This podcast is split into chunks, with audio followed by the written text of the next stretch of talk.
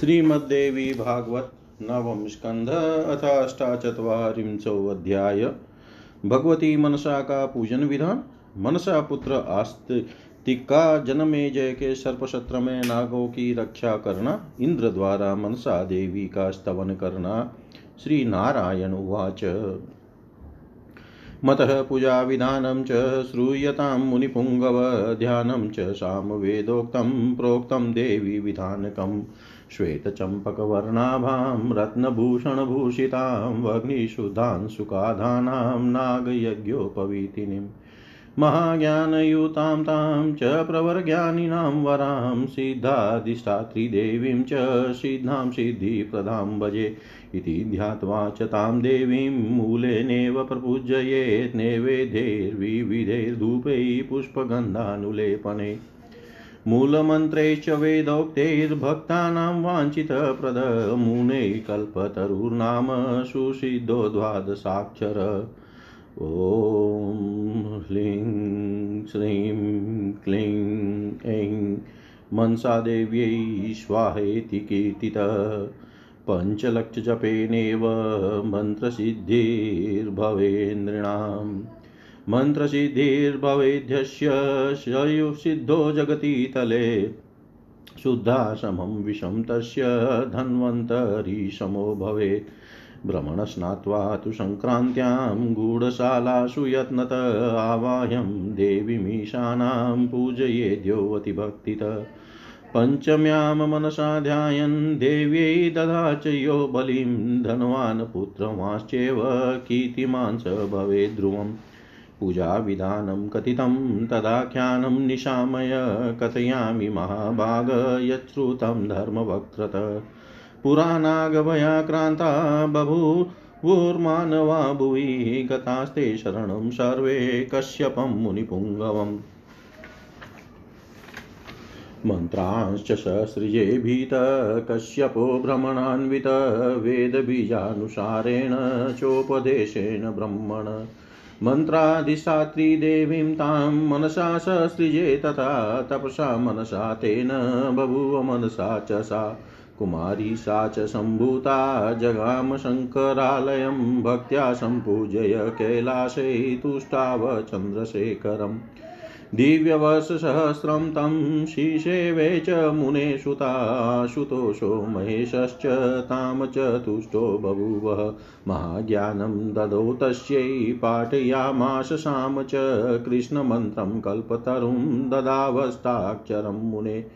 लक्ष्मीमाया कामबीजं नेयन्तं कृष्णपदं तत त्रैलोक्यमङ्गलं नाम कवचं पूजन् क्रमम।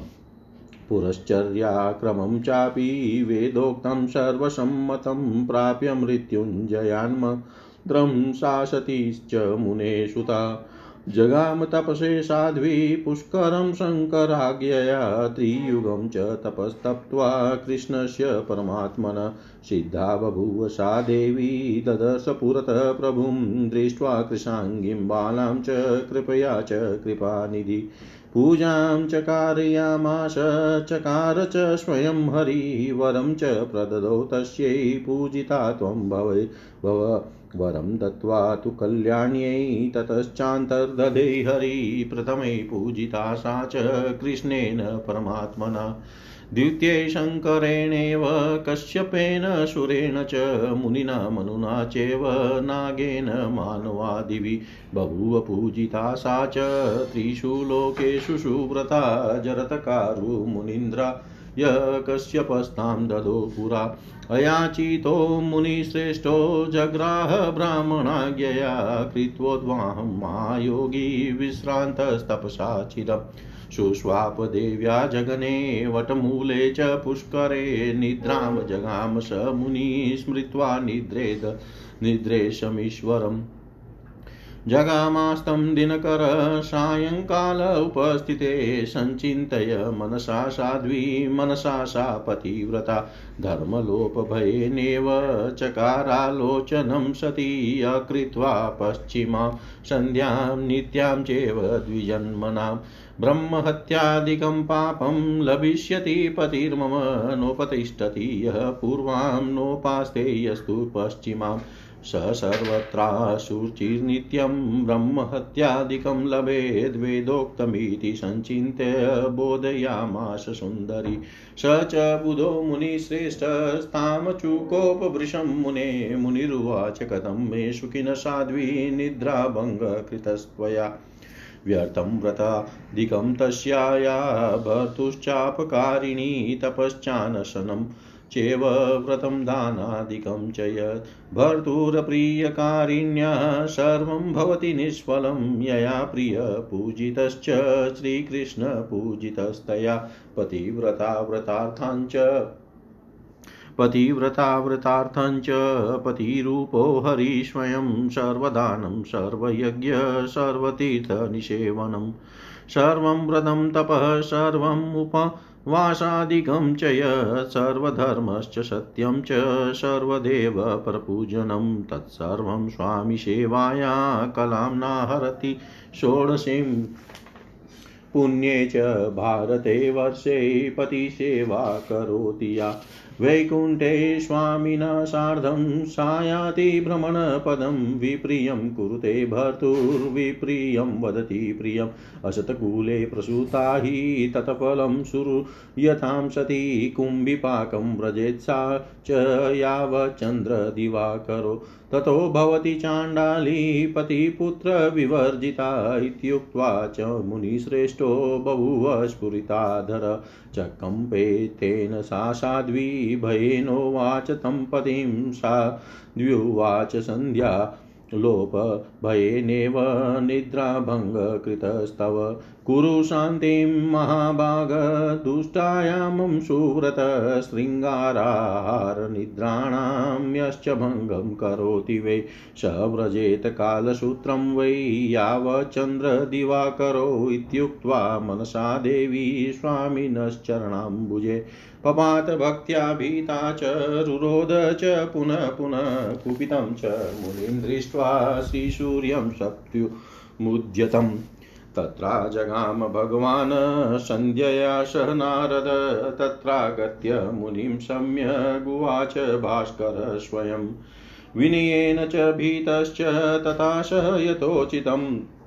भास्करुवाच सूर्यास्तसमयं दृष्ट्वा साध्वीधर्मभयेन च बोधयामास त्वां विप्र शरणं त्वामहं गत क्षमस्व भगवन् भ्रमण माँ सप्तुं नोचितं मुने ब्राह्मणानां च हृदयं नवनीतसमं सदा तेषां क्षणार्धं क्रोधश्च ततो भस्म भवे जगत् पुनः स्रष्टुं द्विजः शक्तो न तेजस्वी द्विजात्पर ब्राह्मणो भ्रमणो वंश प्रज्वलन् ब्रह्म तेजसा। श्रीकृष्णं भावये नित्यं ब्रह्मज्योतिः सनातनं सूर्यस्य वचनं श्रुत्वा द्विजस्तुष्टो बभूव। सूर्यो जगाम स्वस्थानं गृहीत्वा ब्राह्मणाशिषं तत्याज मनसां विप्र प्रतिज्ञापालनाय च। रुदतीं शोकसंयुक्तां हृदयेन विदूयता शासस्मार गुरुं शम्भुमिष्टदेवं विधिं हरिं कश्यपं जन्मदातारं विपतो भयकर्षिता। तत्रा जगाम गोपीशो भगवान् शम्भुरेव च विधिश्च कश्यपश्चैव मनसा परिचिन्तित, दृष्ट्वा विप्रोऽभीष्टदेवं निर्गुणं प्रकृते परं तुष्टावपरया भक्त्या प्रणनाम मुहुर्मुहुः, नमश्चकार शम्भुं च ब्रह्माणं कश्यपं तथा। कथमागमनं देवा इति प्रशनं चकारस ब्रह्मा तद्वचनं श्रुत्वा सहसा समयोचितम्। प्रत्युवाच नमस्कृत्य ऋषिकेशपदाम्बुजं यदि त्यक्ता धर्मपत्नी धर्मिष्ठा मनसा सती।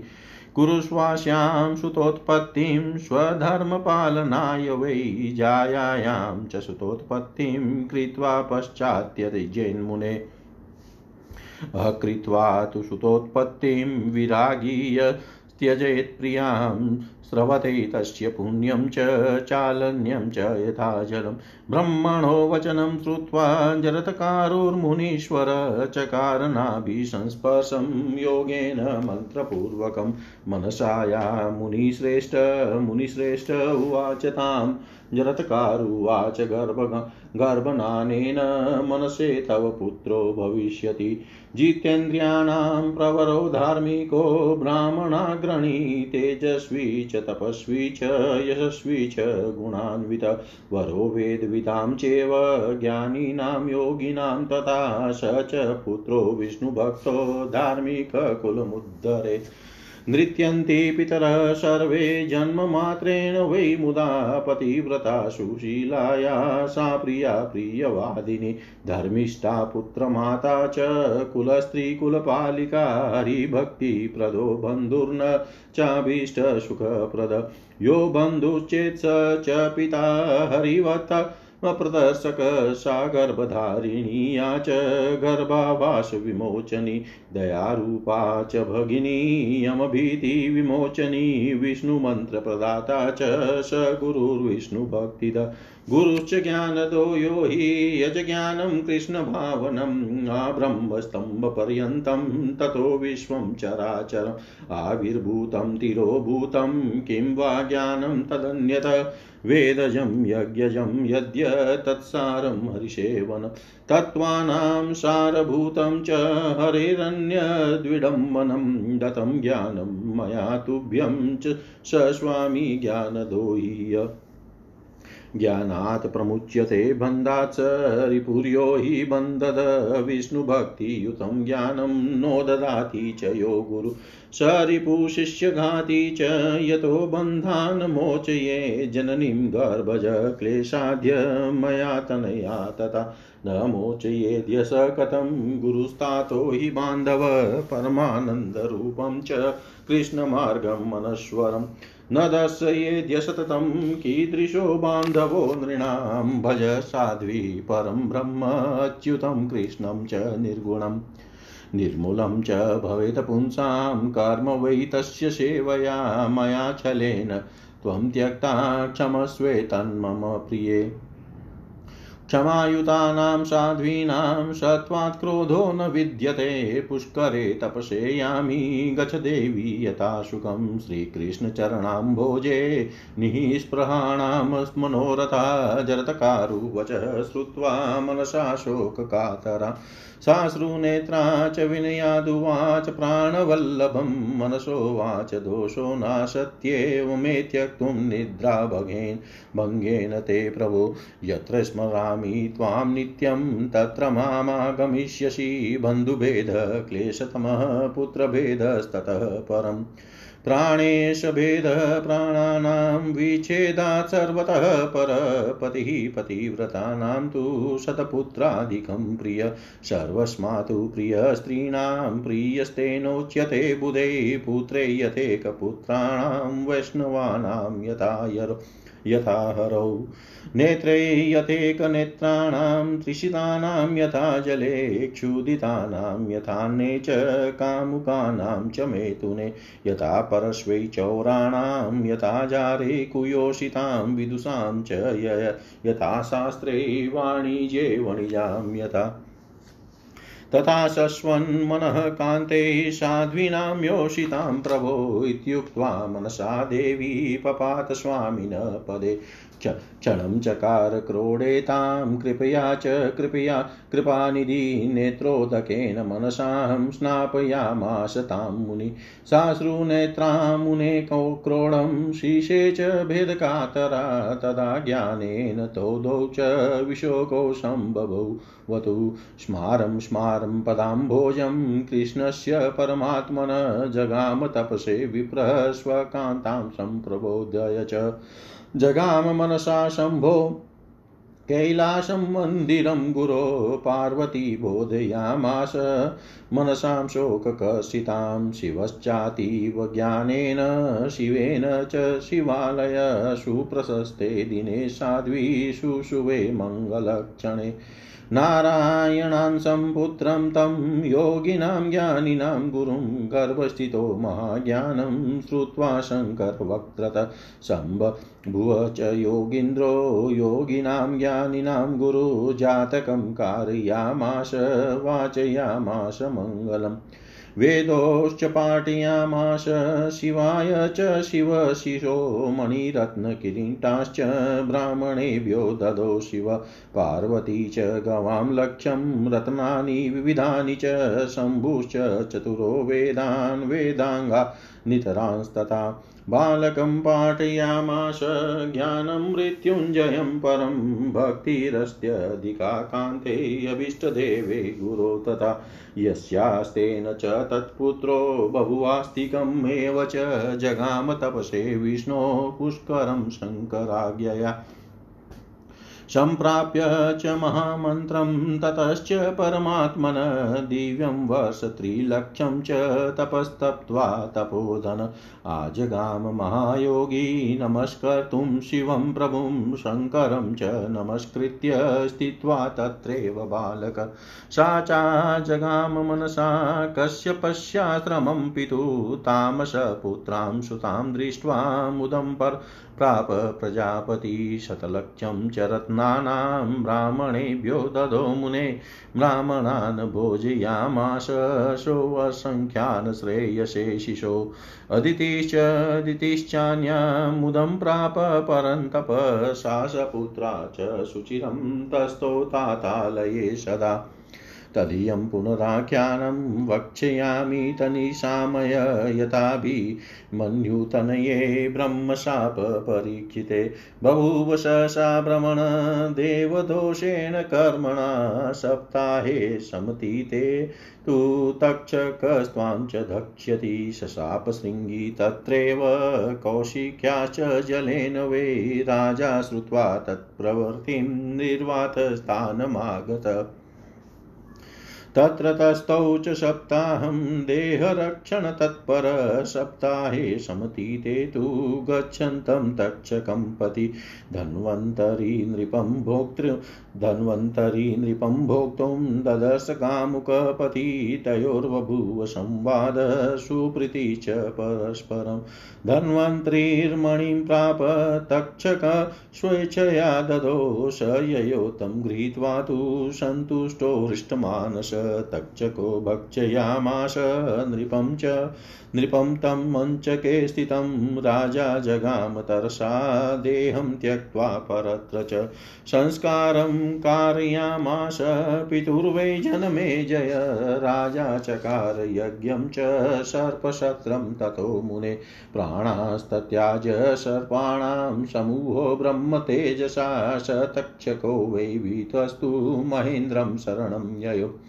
सेन्द्रं च तक्षकं हन्तुं विप्रवर्गसमुद्यत अथ देवाश्च सेन्द्राश्च सञ्जग्मु मनशान्तिकं तामतुष्टाव महेन्द्रश्च भयकातरविह्वल तत आस्तिक आगत्य यज्ञं च मातुराज्ञया महेन्द्रतक्षकप्राणान्ययाचे भूमिपं परं ददो वरं नृपश्रेष्ठ कृपया ब्राह्मणाज्ञया यज्ञं समापय विप्रेभ्यो दक्षिणां च ददो ददो मुदा विप्राच मुनयो देवा गत्वा च मनशान्तिकम् मनसां पूजयामाशु तुष्टुश्च पृथक् पृथक् शक्रः संवृतसंभारो भक्तियुक्तः सदा शुचि मनसां पूजयामाश तुष्टाव परमादरात् नत्वा षोडशोपचारं बलिं च तत्प्रियं तदा प्रददो परितुष्टश्च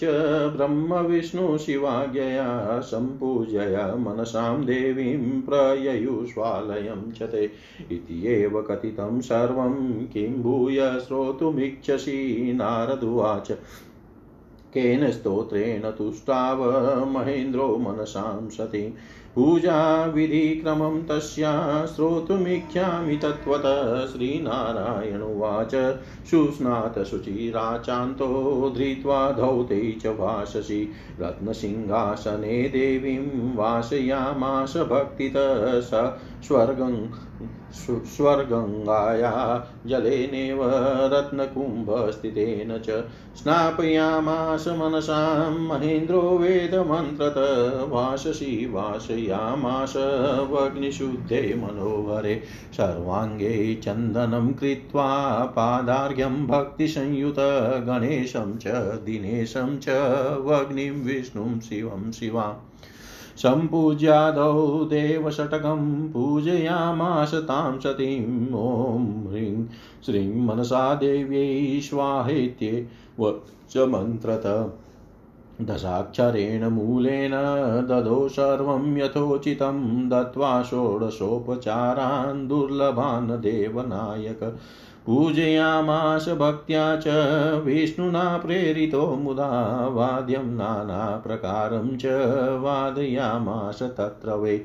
बभूव पुष्पवृष्टिश्च नभसो मनसोपरि। देवप्रियाज्ञया तत्र ब्रह्मविष्णुशिवाज्ञया तुष्टावसाश्रुनेत्रश्च पुलका कितविग्रह पुरन्दरुवाच देवी त्वां स्तोतुमिच्छामि साध्वीनां प्रवरां वरां परात्परां च परमां, न हि स्तोतुं क्षमोऽधुना स्तोत्राणां लक्षणं वेदे स्वभावाख्यानतत्परम् नम, न क्षम प्रकृते वक्तुं गुणानां गणनां त्व तव सुदसत्त्वस्वरूपा त्वं कोपहिंसा विवर्जिता न च शक्तो मुनिस्तेन त्यक्तुं याञ्चा कृता यत त्वं मया पूजिता साध्वी जननी मे यथादिति। दयारूपा च भगिनी, क्षमारूपा यथा प्रशु त्वया मे रक्षिता प्राणा पुत्रधारा सुरेश्वरी। अहं करोमि त्वत्पूजां प्रीतिश्च वर्धतां सदा नित्या यद्यपि पूज्यां त्वां सर्वत्र जगदम्बिके। तथापि तव पूजां च वर्धयामि सुरेश्वरी ये त्वामाषाढसङ्क्रान्त्यां पूजयिष्यन्ति भक्तितः। पञ्चम्यां मनसाख्यायां मासान्ते वा दिने दिने पुत्रपौत्रादयस्तेषां वर्धन्ते च धनानि वे। यशस्विनः कीर्तिमन्तो विद्यावन्तो गुणान्विता, ये त्वां न पूजयिष्यन्ति निन्दत्यज्ञानतो जन। लक्ष्मीहीना भविष्यन्ति, तेषां नागभयं सदा त्वं स्वयं सर्वलक्ष्मीश्च वैकुण्ठे कमलालया। नारायणांशो भगवान् जरतकारुर्मुनीश्वर तपसा तेजसा त्वां च मनसा ससृजे पिता अस्माकं रक्षणायेव तेन त्वं मनसा विदा। मनसा देवि शक्त्या त्वं स्वात्मना सिद्धयोगिनि तेन त्वं मनसा देवी पूजिता वन्दिता भव।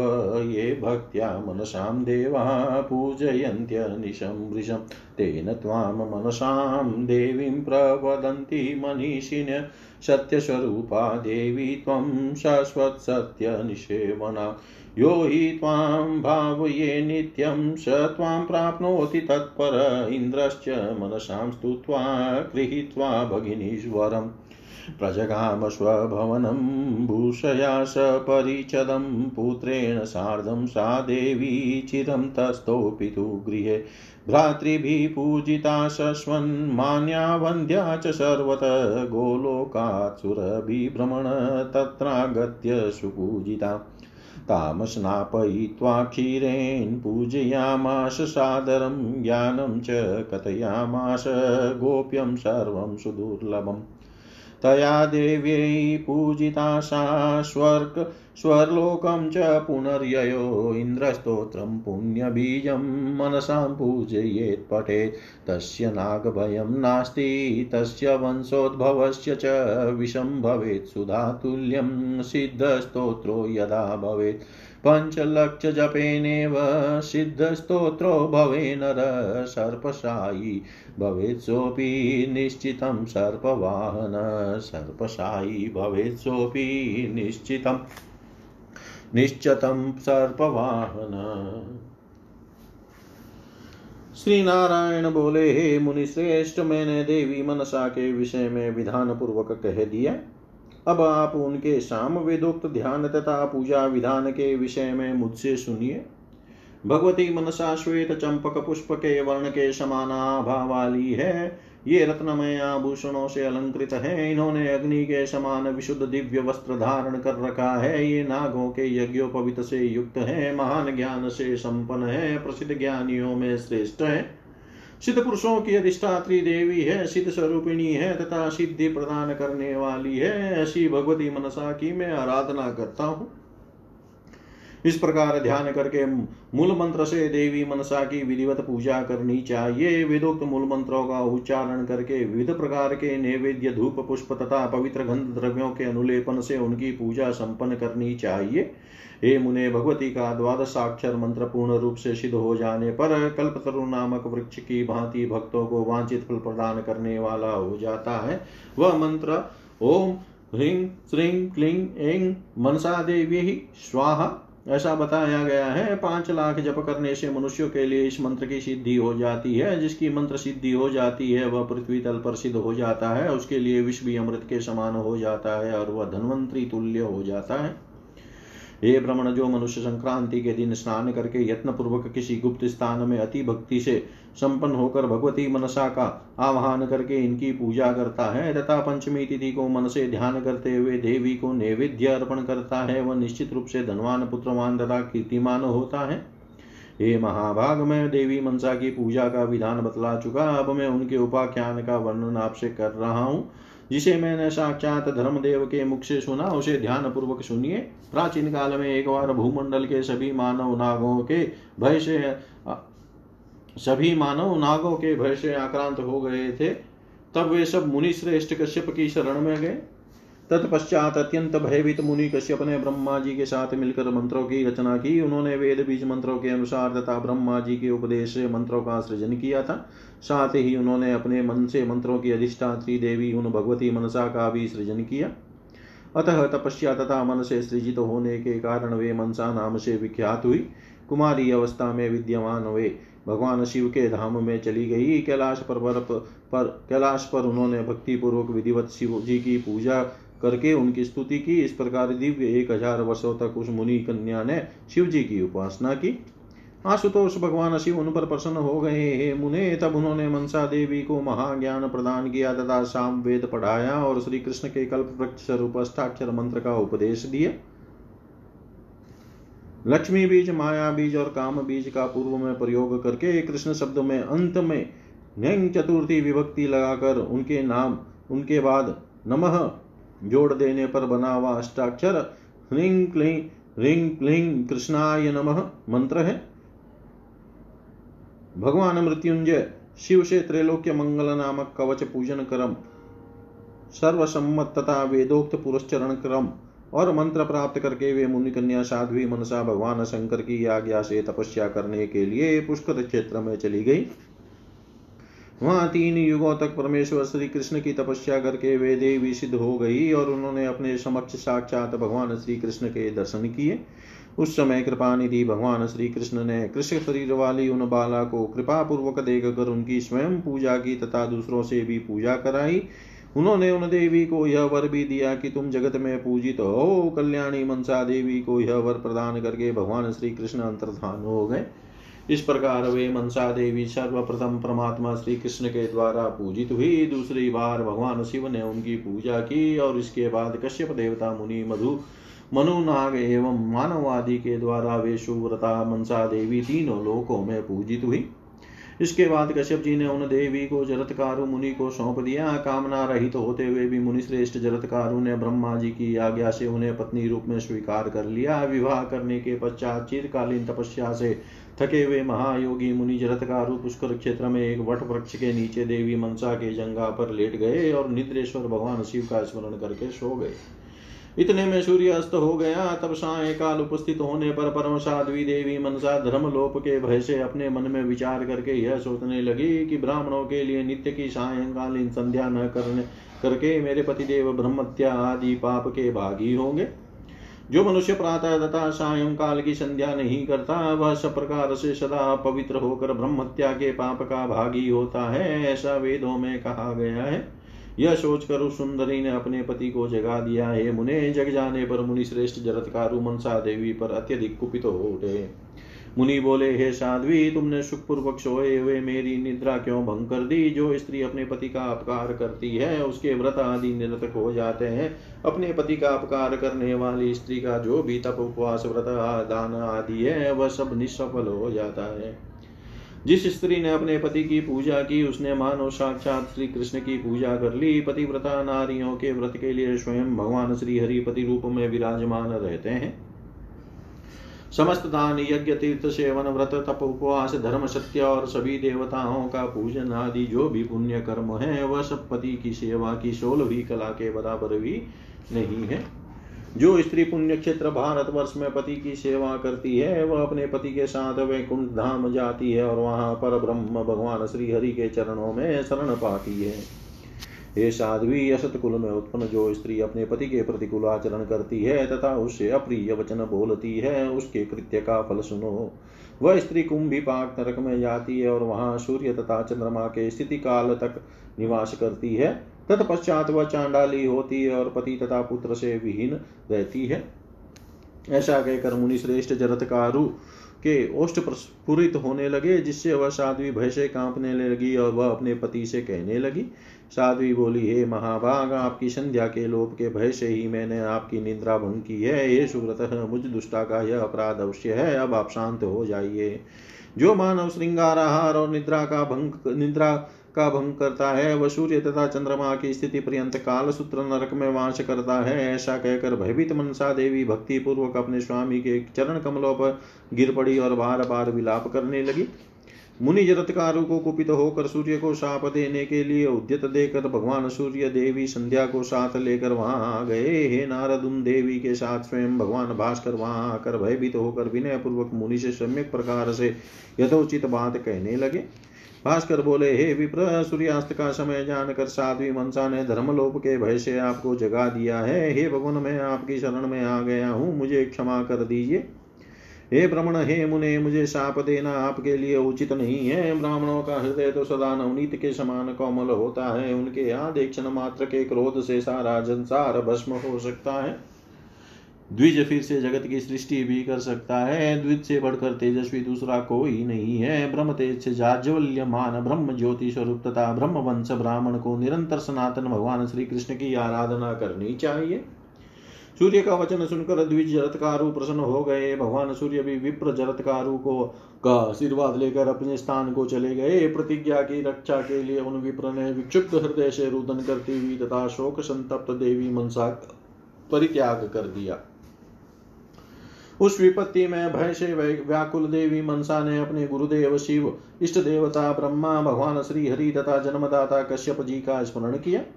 मन से देवी मनसा के ध्यान करने पर गोपियों के इस भगवान श्री कृष्ण शंकर, ब्रह्मा और कश्यप जी वहाँ आ गए। प्रकृति से परे तथा निर्गुण अपने अभिष्ट देव को देख कर मुनि जरतकारु ने उनकी स्तुति की तथा बार बार उन्हें साष्टांग प्रणाम किया। उन्होंने भगवान शिव ब्रह्मा तथा कश्यप को भी नमस्कार किया। हे देवगणा, यहाँ आप लोगों का आगमन किस लिए हुआ है? उन्होंने ऐसा प्रश्न किया। मुनि जरतकारु का वचन सुनकर ब्रह्मा जी ने भगवान श्री कृष्ण के चरण कमल को प्रणाम करके सहस समयोचित उत्तर दिया। हे मुने, यदि आप अपनी साध्वी तथा धर्म परायणा पत्नी मनसा का त्याग ही करना चाहते हैं तो इसे स्त्री धर्म पालन के योग्य बनाने हेतु पहले इससे पुत्र उत्पन्न कीजिए। अपनी भार्या से पुत्र उत्पन्न करने के बाद आप इसका त्याग कर सकते हैं, क्योंकि जो विरागी पुरुष पुत्र उत्पन्न किए बिना ही अपनी प्रिय भार्य का त्याग करता है, उसका पुण्य चलनी से बाहर निकल जाने वाले जल की भांति नष्ट हो जाता है।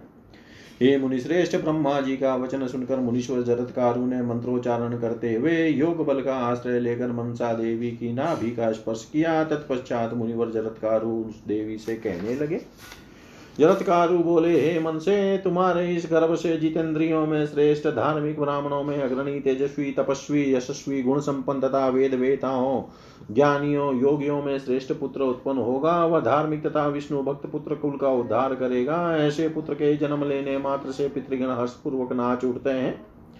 प्रिय पत्नी वही है जो मृदु भाषिनी सुशीला, पतिव्रता, धर्मिष्ठा, सुपुत्र की माता, कुल स्त्री तथा कुल का पालन करने वाली होती है।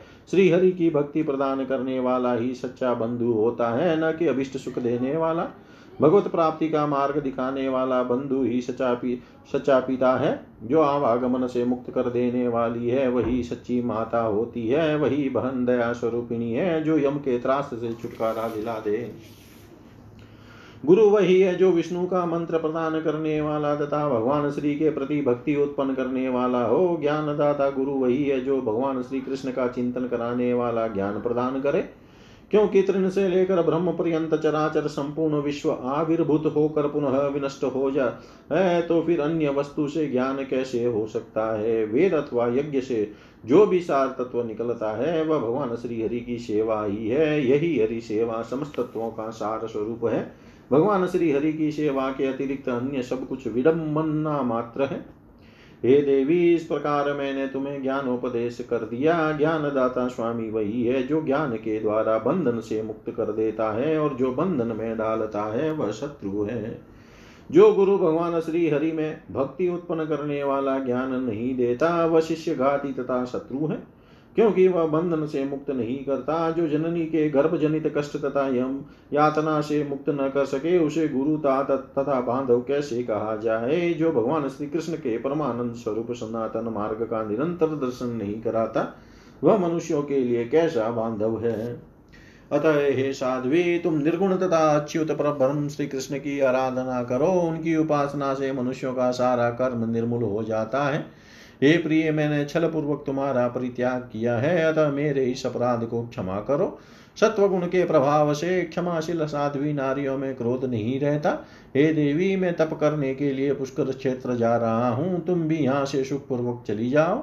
भगवान श्री कृष्ण के चरण कमल में अनुराग ही निष्प्रह प्राणियों का एकमात्र मनोरथ होता है। मुनि जरतकारु का वचन सुनकर शोक से व्याकुल तथा अश्रुपूरित नेत्रों वाली मनसा देवी अपने प्राण प्रिय पतिदेव से विनम्रता पूर्वक कहने लगी। मनसा बोली, हे प्रभु, निद्रा भंग कर देने के कारण जो आप मेरा त्याग कर रहे हैं, इसमें मेरा दोष नहीं है। अतः आपसे मेरी यही प्रार्थना है कि मैं जहाँ भी आपका स्मरण करूँ, वहीं आप मुझे सदा दर्शन दीजिएगा।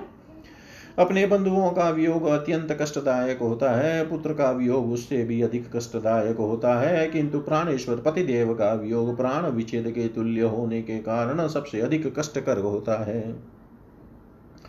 पतिव्रता स्त्रियों के लिए पति सौ पुत्रों से भी अधिक प्रिय होता है।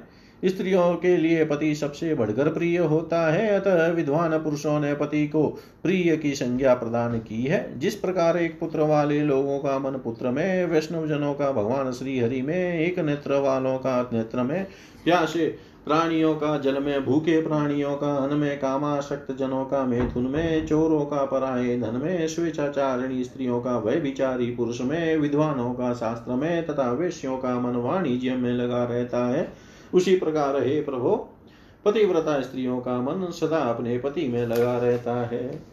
ऐसा कहकर मनसा देवी अपने स्वामी के चरणों पर गिर पड़ी। कृपा निधि मुनिवर जरत्कारु ने कृपा करके क्षण भर के लिए उन्हें अपनी गोद में ले लिया। मुनि ने अश्रु से मनसा देवी को संपृक्त कर दिया।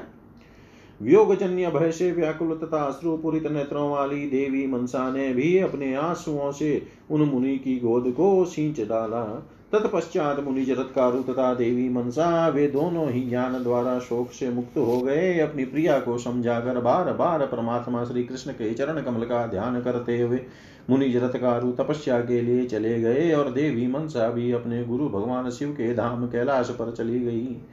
वहाँ पार्वती ने शोक संतप्त देवी मनसा को बहुत समझाया और कल्याण निधान भगवान शिव ने भी उसे अत्यंत मंगलकारी ज्ञान प्रदान किया। तदनंतर देवी मनसा ने अत्यंत प्रशस्तता, मंगलमय वेला में एक पुत्र को जन्म दिया, जो भगवान नारायण का अंश और योगियों तथा ज्ञानियों का भी गुरु था। वह बालक गर्भ में स्थित रहते हुए भी भगवान शिव के मुख से महाज्ञान का श्रवण करके योगियों तथा ज्ञानियों का गुरु और योगीश्वर हो गया। भगवान शिव ने उस शिशु का जात, कर्म, संस्कार कराया तथा उसके कल्याण के लिए स्वस्ति वाचन और वेद पाठ कराया। शिव जी ने बहुत से मणि रत्न तथा मुकुट ब्राह्मणों को दान दिए और पार्वती जी ने लाखों गोहे तथा भांति भांति के रत्न उन्हें प्रदान किए। भगवान शिव ने उस बालक को चारों वेद तथा वेदांग पढ़ाए और उसे श्रेष्ठ मृत्युंजय ज्ञान का उपदेश दिया। अपने पति अभिष्ट देवता तथा गुरु में उस मनसा की अत्यधिक भक्ति थी, इसलिए उसके पुत्र का नाम आस्तिक हुआ। मुनि जरतकारु पहले ही शिव जी की आज्ञा से भगवान विष्णु की तपस्या करने के लिए पुष्कर क्षेत्र में चले गए थे, वहाँ परमात्मा श्री कृष्ण का महामंत्र प्राप्त करके वे तपोधन महायोगी जरतकारु दिव्य तीन लाख वर्षों तक तपस्या करने के पश्चात भगवान शिव को नमस्कार करने के लिए आए। शंकर को नमस्कार करके वे वहीं रुक गए। बालक भी वहीं पर था। तत्पश्चात वे मन देवी मनसा अपने पिता कश्यप मुनि के आश्रम में आ गई। पुत्र सहित उस पुत्री को देख कर प्रजापति कश्यप अत्यंत हर्षित हुए, हे मुने, कश्यप जी ने शिशु के कल्याण के लिए ब्राह्मणों को करोड़ों रत्नों का दान दिया और असंख्य ब्राह्मणों को भोजन कराया। हे परम तप प्रजापति कश्यप की दीति, अदिति तथा अन्य सभी पत्नियाँ परम प्रसन्न हुई। उस समय देवी मनसा अपने पुत्र के साथ दीर्घ काल तक अपने पिता के आश्रम में स्थित रही। अब उनका आने का आख्यान पुनः कहूँगा, उसे ध्यान पूर्वक सुनो, सुनिए। हे भ्रमण एक समय की बात है, अभिमन्यु पुत्र राजा, परीक्षित देव की प्रेरणा से अपने द्वारा किए गए सदोष कर्म के कारण ब्रह्म शाप से सहसा ग्रस्त हो गए। श्रृंगी ऋषि ने कौशिकी नदी का जल लेकर उन्हें साप दे दिया कि एक सप्ताह व्यतीत होते ही तक्षक नाग तुम्हें ढंस लेगा। श्रृंगी ऋषि का वह साप सुनकर राजा परीक्षित ऐसी सुरक्षित स्थान पर आ गए, जहाँ वायु भी प्रवेश नहीं कर सकता था। अपने देह की रक्षा में तत्पर रहते हुए राजा परीक्षित एक सप्ताह तक वहाँ रहे। राजा परीक्षित को विषमुक्त करने के लिए जाते हुए धनवंतरी ने सप्ताह बीतने पर राजा को डंसने के लिए जा रहे तक्षक को मार्ग में देखा। उन दोनों में बातचीत होने लगी और परस्पर बड़ी प्रीति हो गई। तक्षक ने अपनी इच्छा से उन्हें मणि दे दी और धनवंतरी ने मणि ग्रहण कर ली। मणि पाकर वे संतुष्ट हो गए और प्रसन्नचित होकर लौट गए। इसके बाद तक्षक ने मंच मंच पर बैठे हुए राजा को डंस लिया। इसके परिणाम स्वरूप राजा परिचित तत्काल देह त्याग कर परलोक चले गए। तब राजा जन्मे ने अपने पिता का समस्त औधर्वदेही संस्कार कराया। हे मुने तत्पश्चात राजा ने सर्प सत्र नामक यज्ञ आरंभ किया, जिसमें ब्रह्म तेज के कारण अनेक सर्प प्राण त्यागने लगे। तब तक्षक भयभीत होकर इंद्र की शरण में चला गया। विप्र समुदाय इंद्र सहित तक्षक को मारने के लिए उद्यत हुआ। ऐसी स्थिति में इंद्र सहित सभी देवगण देवी मनसा के पास गए। वहाँ पर भयातुर तथा व्याकुल इंद्र ने उन भगवती मनसा की स्तुति की। तदनंतर मुनिवरास्तिक ने माता की आज्ञा से यज्ञ में आकर श्रेष्ठ राजा जन्मे जैसे इंद्र और तक्षक के प्राणों की याचना की। तब महाराज, जन्मे जय ने उन्हें कृपा पूर्वक प्राण दान का वर दे दिया और ब्राह्मणों की आज्ञा से यज्ञ का समापन करके विप्रों को प्रसन्नता पूर्वक दक्षिणा दी तत्पश्चात ब्राह्मण मुनि तथा देवताओं ने देवी मनसा के पास जाकर पृथक पृथक उनकी पूजा तथा स्तुति की। इंद्र भी सभी पूजन सामग्री एकत्र एकत्र करके पवित्र होकर परम आदर पूर्वक मनसा देवी का पूजन तथा स्तवन किया। उन्होंने अत्यंत प्रसन्न होकर देवी को श्रद्धा पूर्वक नमस्कार करके उन्हें षोडशोपचार तथा प्रिय पदार्थ प्रदान किए। इस प्रकार ब्रह्मा, विष्णु और शिव की आज्ञा के अनुसार देवी मनसा की पूजा करके वे सब अपने अपने स्थान को चले गए। हे मुने, इस प्रकार मैंने मनसा देवी का संपूर्ण आख्यान कह दिया। अब आप पुनः क्या सुनना चाहते हैं? नारद जी बोले, हे भगवान, देवराज इंद्र ने किस स्तोत्र से देवी मनसा की स्तुति की? साथ ही मैं उन देवी के पूजा विधान का क्रम यथार्थ रूप से सुनना चाहता हूँ। श्री नारायण बोले, हे नारद, देवराज इंद्र ने विधि पूर्वक स्नान किया। इसके बाद पवित्र होकर तथा आचमन करके उन्होंने दो शुद्ध वस्त्र धारण किए। फिर देवी मनसा को भक्ति पूर्वक रत्नमय सिंहासन पर विराजित किया। तत्पश्चात इंद्र ने वेद मंत्रों का उच्चारण करते हुए रत्नमय कलश में भरे हुए स्वर्ग, स्वर्गंगा के जल से भगवती को स्नान कराया और अग्नि तुल्य शुद्ध दो मनोहर वस्त्र पहनाए। देवी के संपूर्ण अंगों में चंदन लगाकर उन्होंने भक्ति पूर्वक पाद्य और अर्घ्य अर्पण करके, करने के अनंतर गणेश, सूर्य, अग्नि, विष्णु, शिव तथा पार्वती इन छह देवताओं की विधिवत पूजा करके इंद्र ने साध्वी मनसा का पूजन किया। इंद्र ने ओम ह्रीं श्रीं मनसा देवी स्वाहा इस दशाक्षर मूल मंत्र के द्वारा यथोचित रूप से सभी पूजन सामग्री अर्पित की। इस तरह भगवान विष्णु की प्रेरणा पाकर देवराज इंद्र ने सोलह प्रकार के दुर्लभ पूजनोपचार अर्पण करके प्रसन्नता पूर्वक भक्ति के साथ देवी मनसा की पूजा की। इस समय इंद्र ने नाना प्रकार के वाद्य बजवाए। देवताओं के प्रिय इंद्र की आज्ञा तथा ब्रह्मा, विष्णु और शिव की आज्ञा से देवी मनसा के ऊपर आकाश से पुष्प वृष्टि होने लगी। तत्पश्चात पुलकित शरीर वाले इंद्र नेत्रों में आँसू भरकर भगवती मनसा की स्तुति करने लगे। पुरंदर बोले, हे देवी, पतिव्रताओं में अति श्रेष्ठ परात्पर तथा परमा आप भगवती की मैं स्तुति करना चाहता हूँ। किंतु इस समय आपकी स्तुति कर पाने में समर्थ नहीं हूँ। हे प्रकृति, मैं वेद में वर्णित आपके स्तोत्रों के लक्षण तथा आपके चरित्र संबंधी आख्यान आदि का वर्णन करने में सक्षम नहीं हूँ। हे देवी मैं आपके गुणों की गणना नहीं कर सकता आप शुद्ध सत्व स्वरूपा है तथा क्रोध हिंसा आदि से रहित है मुनि जरतकारु आपका त्याग कर सकने में समर्थ नहीं है इसलिए उन्होंने आपसे क्षमा याचना की थी आप साथ भी मेरी माता अदिति के समान ही मेरी पूजनिया है आप दया रूप से मेरी भगिनी तथा क्षमा रूप से मेरी जननी है। हे सुरेश्वरी, आपके द्वारा मेरे प्राण पुत्र और स्त्री की रक्षा हुई है, अतः मैं आपकी पूजा करता हूँ। आपके प्रति मेरी प्रीति निरंतर बढ़ती रहे, हे जगदम्बिके यद्यपि आप सनातनी भगवती सर्वत्र पूज्य हैं, फिर भी मैं आपकी पूजा का प्रचार कर रहा हूँ। हे सुरेश्वरी, जो मनुष्य आषाढ़ मास की संक्रांति मनसा पंचमी, नाग पंचमी मास के अंत में अथवा प्रतिदिन भक्ति पूर्वक आपकी पूजा करेंगे। उनके पुत्र, पौत्र, आदि तथा धन की वृद्धि अवश्य ही होगी और ये बे यशस्वी कीर्तिमान, विद्या संपन्न तथा गुणी होंगे। जो प्राणी आपकी पूजा नहीं करेंगे तथा अज्ञान के कारण आपकी निंदा करेंगे, वे लक्ष्मी विहीन रहेंगे और उन्हें सदा नागों से भय बना रहेगा। हे देवी, आप स्वयं सर्वलक्ष्मी है, तथा वैकुंठ में कमलालया है, और मुनीश्वर भगवान जरत कारु नारायण के अंश हैं। आपके पिता ने हम लोगों की रक्षा के उद्देश्य से ही तपस्या और तेज के प्रभाव से मन के द्वारा आपका सृजन किया, अतः आप मनसा नाम से विख्यात हैं। हे मनसा देवी, आप अपनी शक्ति से सिद्ध योगिनी है, अतः आप मनसा देवी सबके द्वारा पूजित और अपवंदित हो। देवगण भक्ति पूर्वक मन से निरंतर आपकी श्रेष्ठ पूजा करते हैं। इसलिए विद्वान पुरुष आपको मनसा देवी कहते हैं, हे देवी, सत्य की सर्वदा उपासना करने के कारण आप सत्य स्वरूपिणी है। जो मनुष्य तत्पर होकर निरंतर आपका ध्यान करता है, वह आपको प्राप्त कर लेता है। हे मुने, इस प्रकार मनसा देवी की स्तुति करके और उन भगिनी रूप देवी से वर प्राप्त कर देवराज इंद्र अनेक विध भूषणों से अलंकृत अपने भवन को चले गए। मनसा देवी ने अपने पुत्र के साथ पिता कश्यप के आश्रम में दीर्घ काल तक निवास किया। भ्राताओं के द्वारा वे सदा पूजित, सम्मानित और वंदित हुई। हे भ्रमण तदनंतर सुरभि गौ ने गोलोक से वहाँ कर इंद्र द्वारा सुपूजित उन मनसा देवी को अपने दुग्ध से स्नान कराकर आदर पूर्वक उनकी पूजा की और उन देवी ने उन्हें अत्यंत दुर्लभ तथा गोपनीय संपूर्ण ज्ञान का उपदेश दिया।